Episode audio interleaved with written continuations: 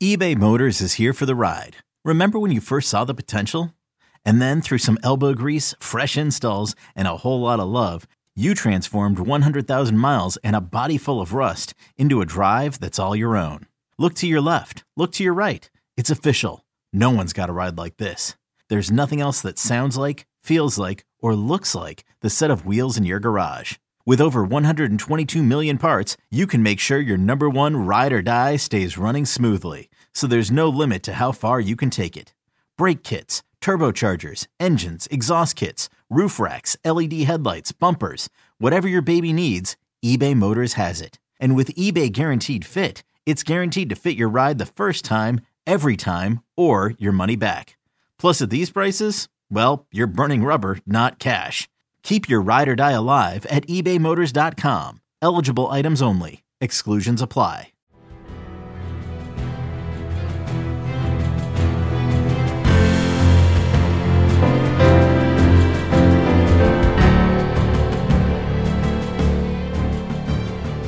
Welcome back to the Junkyard Dogcast, everybody. I'm Jake Rowe, Dawgs 24 7. With me are Kip Adams and Rusty Mansell, also of Dawgs 24 7. And news of the day Georgia has scheduled another game with Clemson. That makes six now in a 12 year span.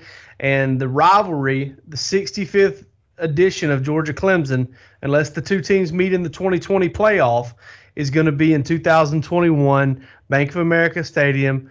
Charlotte, North Carolina.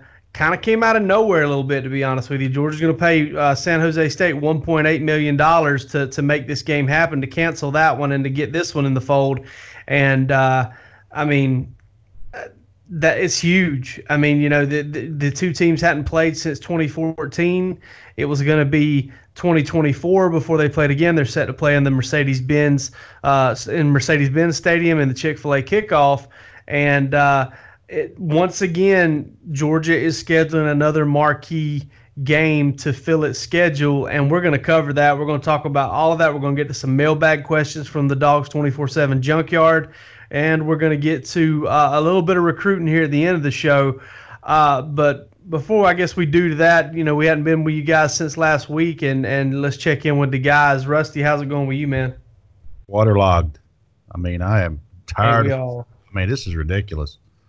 Uh, I've lived in this house six years, I think, and never had flooding issues. Like my backyard is flooded.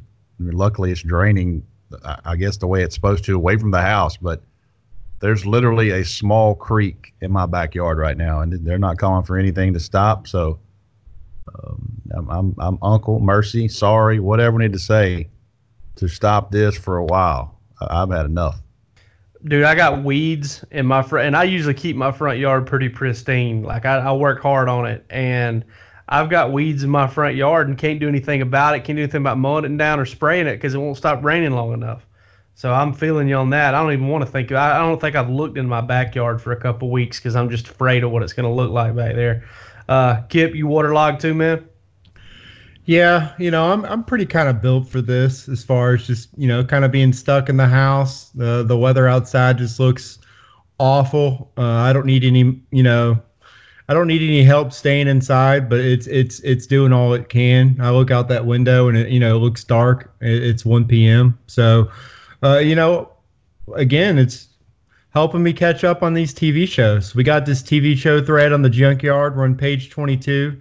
Uh, welcome everyone to, to join in on the TV show thread on the Junkyard on Dawgs 24 7. But, you know, it's helped me make a little bit of, uh, you know, make a, a little dent in, in my show list there. Uh, watching the new season of, of Narcos Mexico, it was outstanding. Um, I would imagine they're going to get another season. It's it's going great, and really enjoyed that final season of Vikings. So uh, watching that, not really the same without Ragnar in it, but you know, still watching it, holding it down until the very end, and uh, you know, just uh, catching up with these potential NCAA changes. I think you know, you look at the the potential changes in the in the immediate transfer. You know, getting not needing a waiver and potentially getting a, a one time transfer. I mean. Rusty and I have talked about this so many times. Uh, at this point, we, we, we can't really have the initial you know the initial counter limit anymore. This is going to happen. Schools could lose double digit you know guys out the door to the uh, immediate transfer now and not have a way to replace those guys on the roster. You know, if you're stuck with a 25 initial counter limit and you lose 10 guys uh, and you just signed 20, you know, what are you going to do? You're kind of stuck there. So, I mean, obviously, if they're going to let players leave whenever they want to, uh, uh, you know, fair. You know, if they need another opportunity and need another place to go, it's fine. But coaches need to have a way to replenish that roster in the best way possible to have 85 as close to 85 on scholarship and i just think that you know if you're if if you're going to do that maybe don't count don't count transfers as initial counters anymore you know that's one way of at least helping alleviate that you know if a school can bring in guys and, and at least uh, you know cover for what they just lost then then that would help this. Maybe if you have a you know as many guys as you lose, that's how many you can bring in. That's still progress as far as where things are right now. Uh, coaches are kicking the can forward, trying to to make up for for lost transfers, and it, it's making it more and more difficult to really sign and have 85 on scholarship, especially over a three and four year period. So I just think that's really interesting if they do pass that that uh, NCAA uh, you know bylaw update, I think it would have obviously a huge effect on everything. They need to think about that and and maybe plan ahead and, and try to give uh, give programs a chance to, to you know again be able to replenish these guys because we've seen it the last three cycles. This transfer portal. I mean, guys are leaving left and right. I mean, we saw Penn State losing, you know, well into double digits in the transfer portal the one year, and you know, there you can't just bring in 20 high school players and then lose you know 15 20 second and third year players and, and, be competitive in your conference. So i just think it's something they need to look to look into and it's it, it's something that's really caught my eye today other than obviously the the big news uh, with with georgia's scheduling. That was kind of the the biggest you know news of the week and, and maybe the month for me you know, yeah, we, we actually didn't even plan, and I'm glad you brought it up to talk about the whole transfer thing. But what strikes me about that whole thing, guys, is the fact that there aren't very many different ways to look at this. Okay, if you support it, and, and I and I do because, uh, and I think uh, uh, an athletic director kind of made a comment about this. If you're going to give coaches the ability to move on when they want, I think players should at least get one freebie. But the only the, the only issue is the biggest issue with it is the fact that what Kip was bringing up is the initial counter thing that should be open and shut. It should be absolutely open and shut. Uh, uh, uh, as far as like a, a, solution to that, and I I don't know what your thoughts on it, Rusty. I like the idea of of for every guy you lose via transfer, you get that spot back via transfer, and that's the only way I think you can do it if you're going to count you know transfers if you're going to every time you bring in a transfer it counts as an initial counter then you know you should if if you know we say it all the time on on the junkyard but if if the transfer portal is going to give if it's going to also taketh away and and I think that the NCAA should should allow for that and I fully expect Rusty and you know this too man 14 SEC coaches SEC spring meetings fists on the podium those guys are going to pound the podium for, for changes as far as that goes. Last year, they were kind of like, eh, we'll see how it works out. This year, they're going to have their mind made up. Yeah, you know, we could I could spend the rest of the time on this this transfer thing, and I, I you know I don't know enough about everything their the rules yet. I know the the freebie, and and I certainly think there should be an out. Now, if you sign, let's just take for example, and I fully understand why Mel Tucker. I, have spoken my piece on that. Why he went to Michigan State. I mean, this man uh, is no longer flying on charter planes. I mean, on commercial planes to recruit. Um, you know, he doubled his salary. His coaching pool salary is doubled. He opened up a whole new world of resources, which I fully understand that. I would have done it and never thought twice about it. Now, the kids he just signed ought to have an out.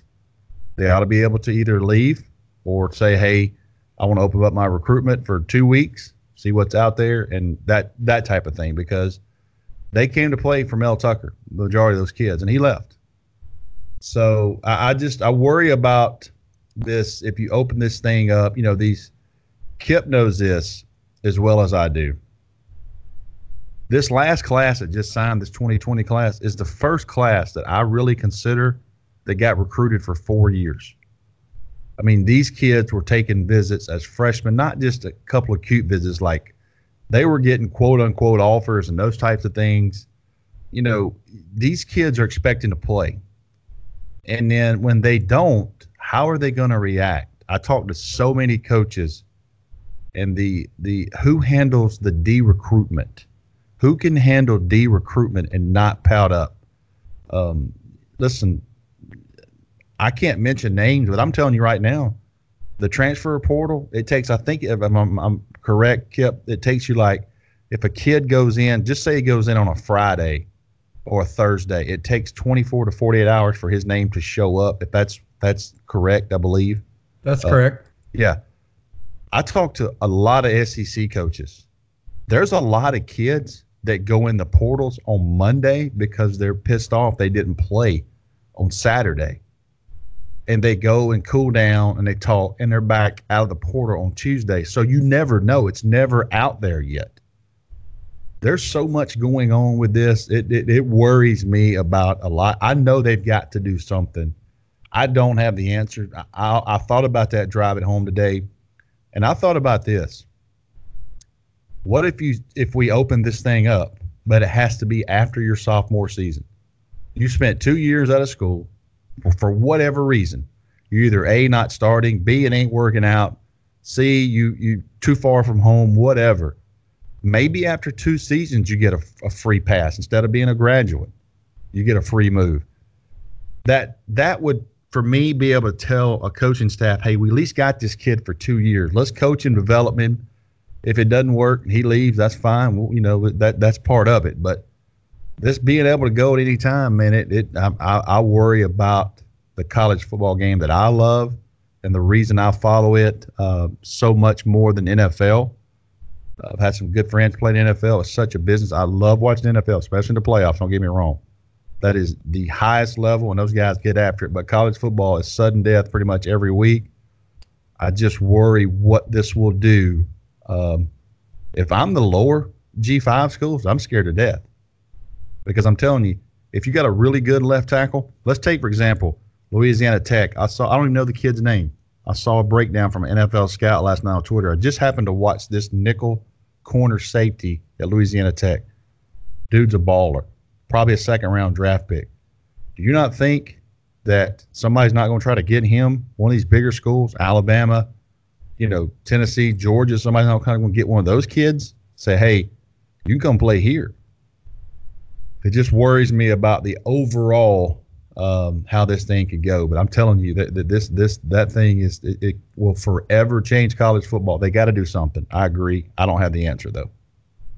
And not only that, but but you know when when you know the initial counter thing is one thing, but when you start talking about the recruitment of these guys, the back channel and the underbelly of it all, the I mean when when guys when you don't have to be a graduate anymore to transfer and you get the one freebie I mean, man, there are going to be tentacles and, and hands and fingers and feelers and all that kind of stuff all over the place for these kids. You talking to a second cousin twice removed and all that. I mean, I love the idea of making a guy wait. Uh, maybe until after his sophomore year. I, I, like the idea of maybe putting an age restriction on it too, maybe after your sophomore year or after yeah. you turn 20 years old or something like that. I mean, hell, I mean, you know, people want to compare this thing to coaches all the time, and I understand that. I get the crux of that issue, but here's the issue. I mean, you can't, I mean, you pay a fine or you pay a premium to rent a car if you're under 25 years old. You you can't drink alcohol until you're 21 years old. There are some things that you can do later in life that you can't do when you're as young as some of these guys are because it takes a level of maturity and decision making to do those things. And you know, I, I do like the idea of maybe putting an age limit plus a sophomore. Uh, requirement year two on campus, something like that. But it's it, it's got the potential to open a can of worms and be very significant. Uh, and and I'm interested to see how it plays out. It's already significant. I mean, you look you look at the transfer portal on our website there's 94 quarterbacks that have entered the, the transfer portal this offseason on our website. Just quarterbacks, 94. I mean that that's incredible. Now, I mean, I just got dizzy trying to count them all right now, scrolling up. I can't say that all of them are or Power Five or FBS, but if we're tracking it and we got these guys in here, I mean, they're playing at a high level somewhere, and they were. They signed somewhere that that we can track in our system, and that's just one position. Obviously, quarterback is the main position that the transfer portal really opened up with. Uh, but but if that's just if we're breaking a hundred almost with one position, I mean, there's got to be you know probably 500 kids in the transfer portal right now, and it's February. I mean, we're gonna have we, spring football. Guys are gonna figure out where they're at in the depth chart for real for this upcoming season, and, and they're gonna they're gonna hit the portal after spring football's over as well. So yep. I mean, these numbers are gonna really grow exponentially, and so if they're looking at potentially making this immediate eligibility, uh, I, I assume they're going to have a deadline for that because I couldn't even imagine the can of worms they opened up if, if you were able to, you know, leave during the season and, and not lose eligibility. I mean, obviously, I think it's it's going to have to be something where by sure. the end of summer, before before summer camp starts, just yep. like where you have to have 85 on scholarship. I think that's probably when you have to have your you know, you know, your transfer done and everything, but still, we're talking about roster changing late in the process where schools have no way, you know, to really rebound over that. If it's a depth chart thing, a guy that's down on the depth chart, it's one thing, but again, going into camp, these program these co- these coaches want over 80 guys on scholarship, you know, whenever possible. And, this is going to make it where schools are rolling in in the mid 60s because they're going to they're going to lose guys left and right to you know the teams that maybe either have thinner depth charts or maybe ha- are more competitive and give them a chance to you know play for a championship even though they might not even be starting they might be, be in the two deep so i mean immediate eligibility is just an incredible incredible you know season changing aspect for for all these programs and just looking at the sheer numbers and the impact it's had on college football you know, you know, especially at the quarterback position. We've seen the national championships the last couple years where those players have come from originally. It, it's going to be, you know, probably the biggest change we've seen in a long time. If any player is able to leave whenever they want. Absolutely, and like I said, uh, th- this was this, this was completely something that just kind of popped up for us as far as the podcast goes, and uh, and I really, to be honest, maybe it's an indictment of our planning because it's a huge issue. And you know, I, I don't think that teams like Georgia and Alabama are going to be hit as hard by it as as like Rusty says, some of those Group of Five programs. I mean, you're going to see some. I, I also feel like you're going to have maybe some coaches that kind of step on toes. I mean, you've got a mass exodus at UConn right now. You're going to see more of those types of situations where guys kind of band together. They're saying, I'm, I'm sick of this, and, and the, several guys are going to leave all at once. And it's going to cause some problems. And, and I also get the idea of, of the other side of it, which is the, the whole thing that – you know, sometimes these guys are 18, they get frustrated, they want to leave, and it's good for them to kind of stick it out. I, I think that's a case by case basis and, and not something I'm willing to judge, but I see that side of it as well. Let's take a quick break here. We, we were gonna we were gonna get try to get to the Clemson uh, Georgia scheduling uh, the uh, 2021 game uh, before the break, but we're gonna get to it afterward, and we're gonna talk about a couple mailbag questions uh, from the junkyard but let's uh, let, let's pause here for a second. Okay, picture this: it's Friday afternoon when a thought hits you. I can spend another weekend doing the same old whatever, or I can hop into my all-new Hyundai Santa Fe and hit the road. With available H-Track all-wheel drive and three-row seating, my whole family can head deep into the wild. Conquer the weekend in the all-new Hyundai Santa Fe. Visit HyundaiUSA.com or call 562 for more details. Hyundai, there's joy in every journey. This episode is brought to you by Progressive Insurance. Whether you love true crime or comedy, celebrity interviews or news, you call the shots on what's in your podcast queue. And guess what? Now you can call them on your auto insurance too with the Name Your Price tool from Progressive. It works just the way it sounds. You tell Progressive how much you want to pay for car insurance, and they'll show you coverage options that fit your budget. Get your quote today at progressive.com to join the over 28 million drivers who trust Progressive. Progressive Casualty Insurance Company and Affiliates.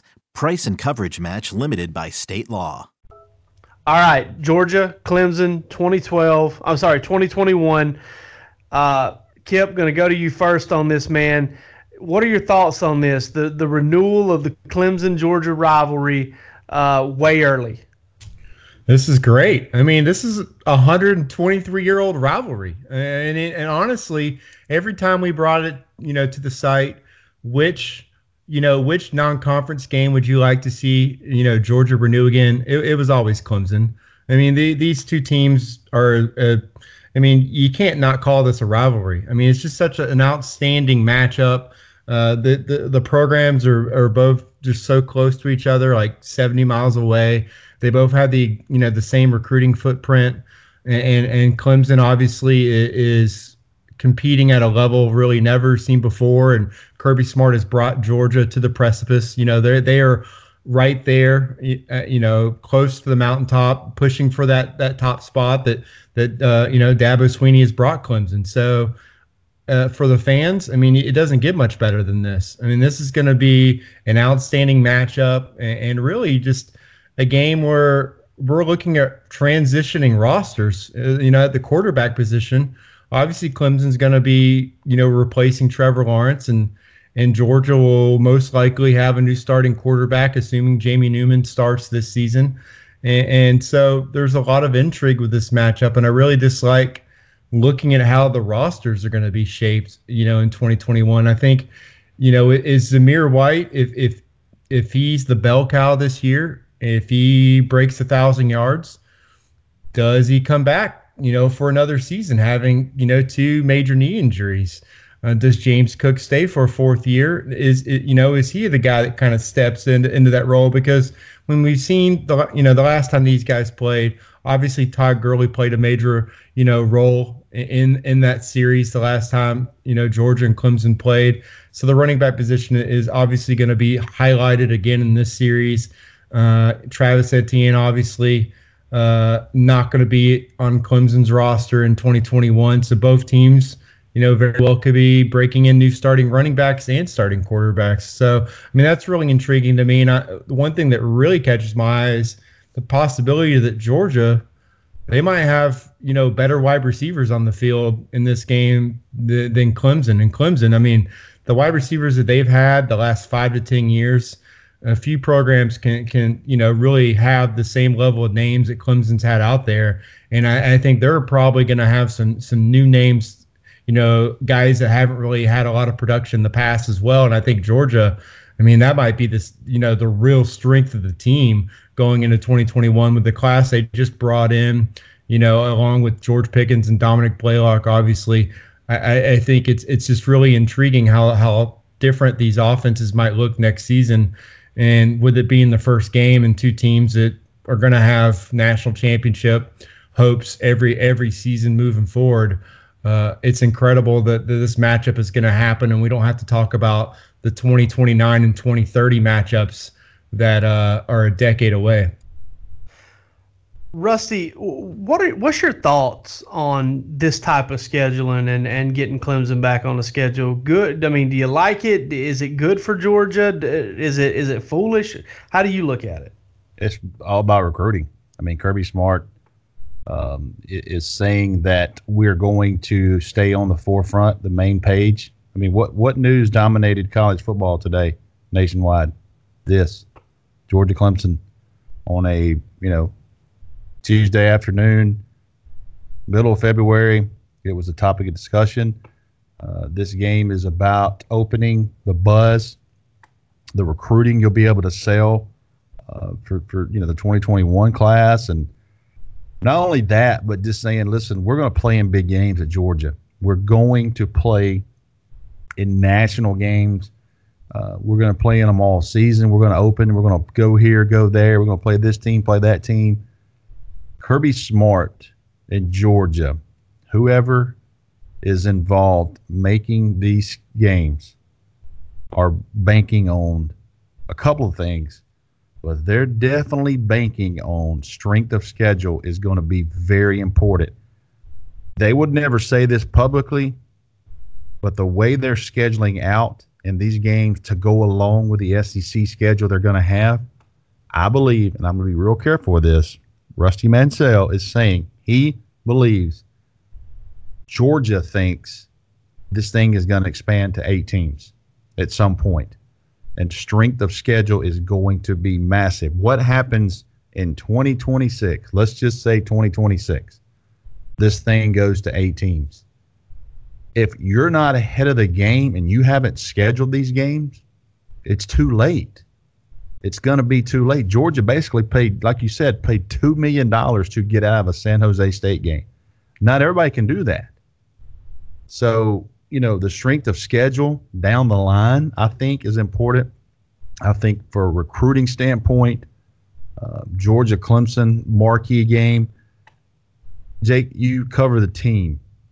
What is going to dominate the discussions from May, June, July, and August among Georgia fans of that of 2021? Oh yeah, it's it's. I mean, it's always the season opener, and and I mean it's.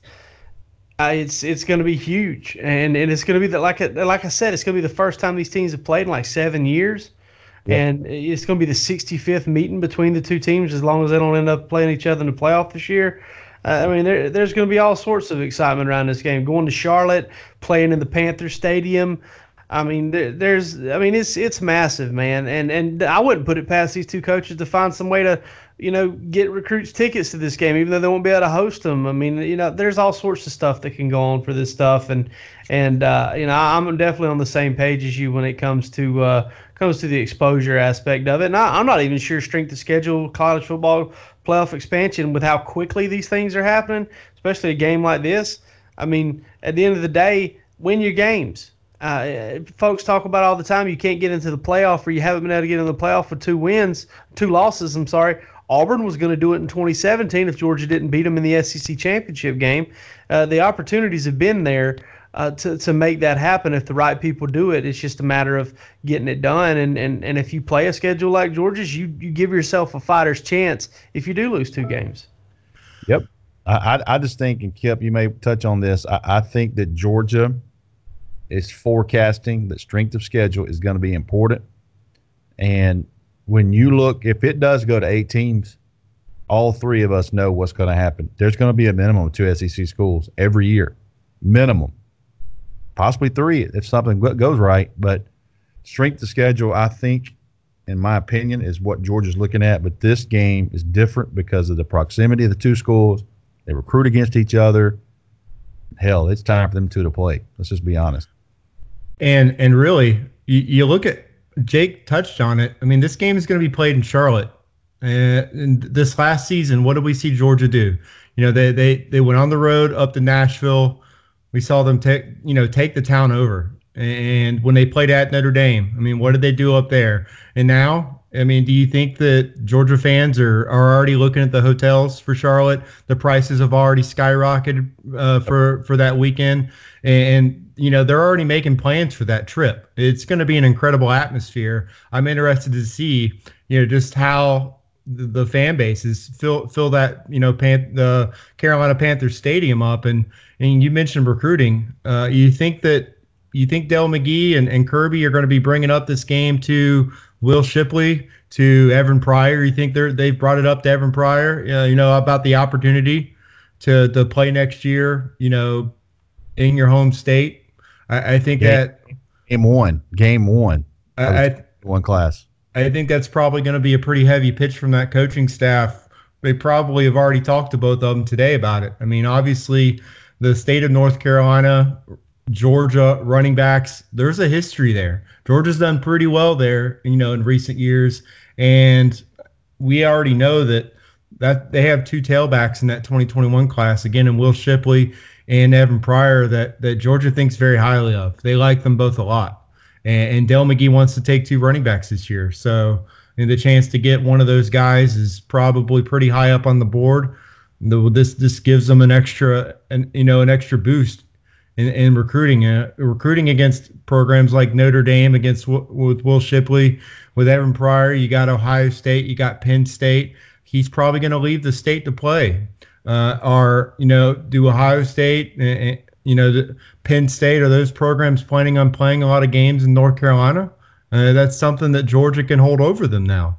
And, and, and obviously, Dell wants any edge he can to try to get two elite guys. Like we said, this running back position could be in a little bit of flux going into 2021. There's an opportunity there for a freshman to come in and potentially make an impact. So I just think just looking just at that position, it's going to be huge. And obviously, there's going to be other prospects that emerge in the state of North Carolina for this class.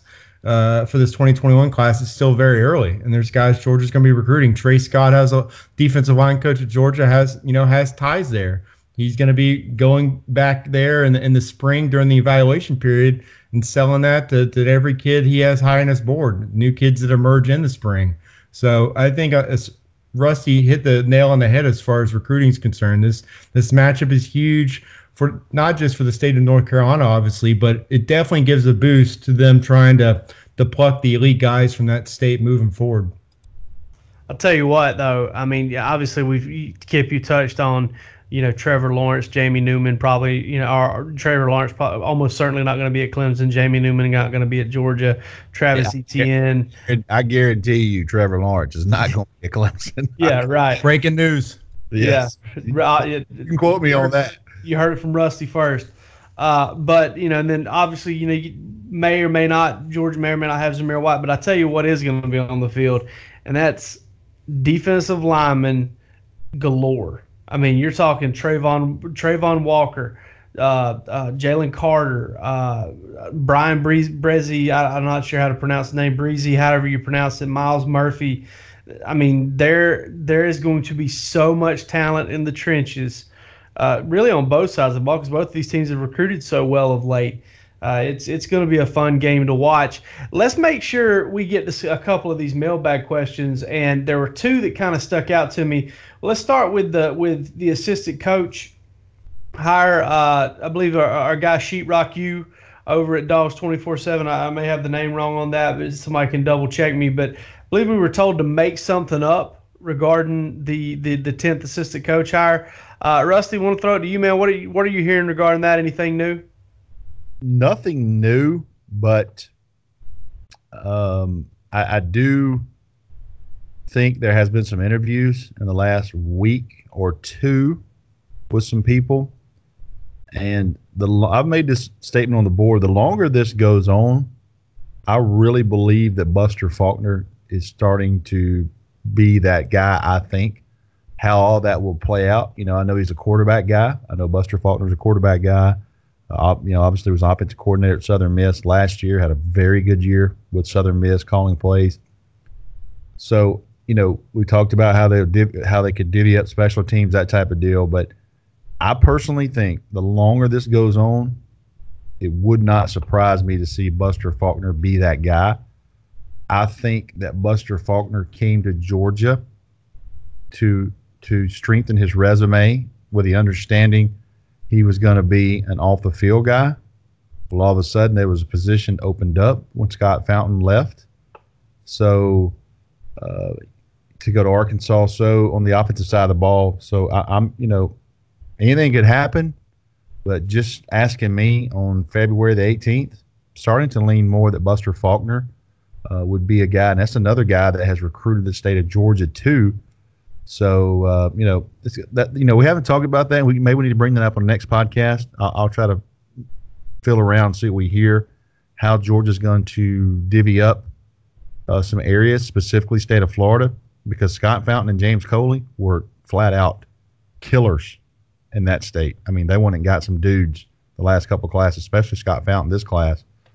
So Jalen Carter and Arian Smith were his guys, lead recruiter. So uh, you know, with those guys. But but uh, just I, I, am starting to lean that Buster Faulkner is, is going to be that tenth guy. I mean, that's not a bad hire. I'm just that's why I'm leaning.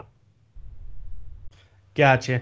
And we had another question on there, and it was talking about uh, the, the question was was basically Todd Monken. What is he going to do differently than James Coley? And I'm going to jump on this one because I've I've kind of been working on some um, studying some stuff lately, and I do think that that obviously your your personnel is going to have a big impact on what they're able to do. I mean, listen, Todd Monken is hasn't been a mobile quarterback guru in the past, not a design quarterback guru in the past. I think Jamie Newman brings that element. He's going to have to put it to use.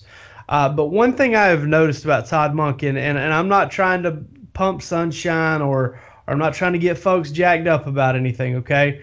But I have been really impressed at his ability to conflict defenses down the field. Like a lot of times you see you see passing game concepts where you've got like high low reads where you're basically putting the defense in conflict. They've got to decide whether they want to come up and attack the route in front of them or stay home and, and make sure they're not getting hit with a route behind them.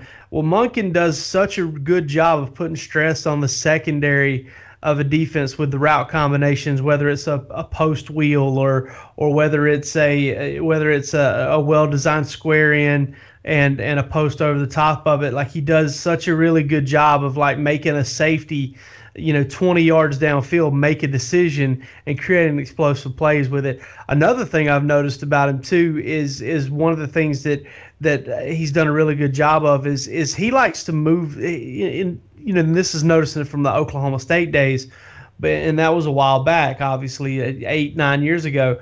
But he really likes to move the quarterback in the pocket on early downs, and and that's something you don't see a ton of. Like you see a lot of teams, you know, like to roll out and throw that stick route on third down, third and six, or whatever, third and four. Well, Monken will take that from you on first down if he can get it, and, and basically turn it into extension of the run game. And then obviously, uh, this had a lot to do with personnel, and, and Georgia may have a guy that can kind of help him in this area.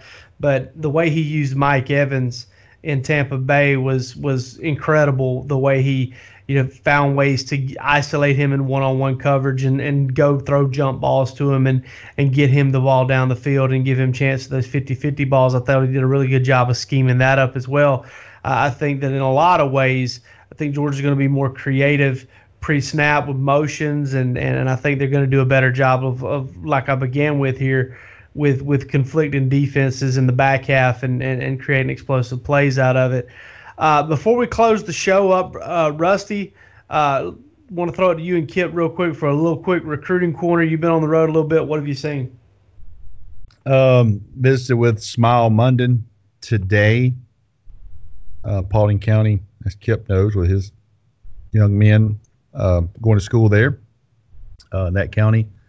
Is on vacation all week. Must be nice to have a winter break. I swear I went to school all these years, and I, I, there was no such thing as like winter break and – all this stuff these kids get now. Uh, but the uh, looking at this, I think the uh, smile is a is pronounced smile, um, as in a smile.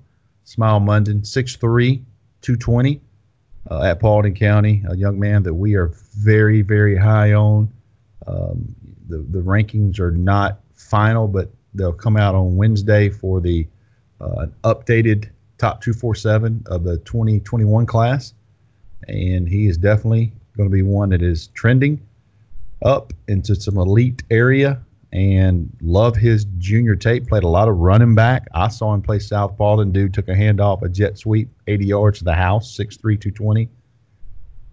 Not going to say he's, and of course, I, I, say this all the time. I don't like to get in comparisons and I wind up comparing somebody because that's going to be asked. But just seeing him how he's growing. He's got a lot of that Alec Ogletree frame where he's 6'3. He's already 220 in high school. He runs track. Uh, kid doesn't camp. I'll tell you this. I if I had to make a crystal ball today, if I had to make a crystal ball today, I would say Georgia, but I'm gonna tell you, this is nowhere near done. He's gonna visit Florida, Oklahoma, He's going to take all five of his officials and probably not going to decide until late after football season next year. So this one's nowhere near uh, being done. I, I, would say if there's a dark horse to watch, uh, probably would be Florida. Christian Robinson's been recruiting him pretty hard. He said he went to uh, Florida and Auburn, and he said that was the best game atmosphere he's been to so far. He said it was crazy. So been in there twice, I think, to Florida. So been to one Georgia game, came to Murray State. He will be back for a game uh, this fall, he said for sure. So uh, I, I, just think that there's some some connections there. He really likes Glenn Schumann, but this thing is not anywhere near over. You're talking about a 6'3", 220 kid that runs 300 uh, high hurdles, runs a 200 4 by one. Uh, never been to a camp. Probably don't know what he's ranked, and uh, th- those are refreshing sometimes to cover those as Kip knows. Kip, you got some thoughts on this overall linebacker class, don't you? Yeah, I mean, you, look at Smael Mondon, outstanding prospect. You, you stay in the state of Georgia. Barrett Carter at North Gwinnett, another extremely athletic, you know, tackling machine. Drawn some early unfair, but still the comparisons to you know Roquan Smith at the same stage, just a similar type player in, in his athleticism, his ability to kind of you know just find the ball and go sideline to sideline. And then you, you go to Florida, Xavian Sorey from Graceville, Florida. We talk about Smael Mondon, you know, that frame that he has, very similar, you know, athleticism and, and, body style with Xavian Sorey. It's a very small town, Graceville, Florida.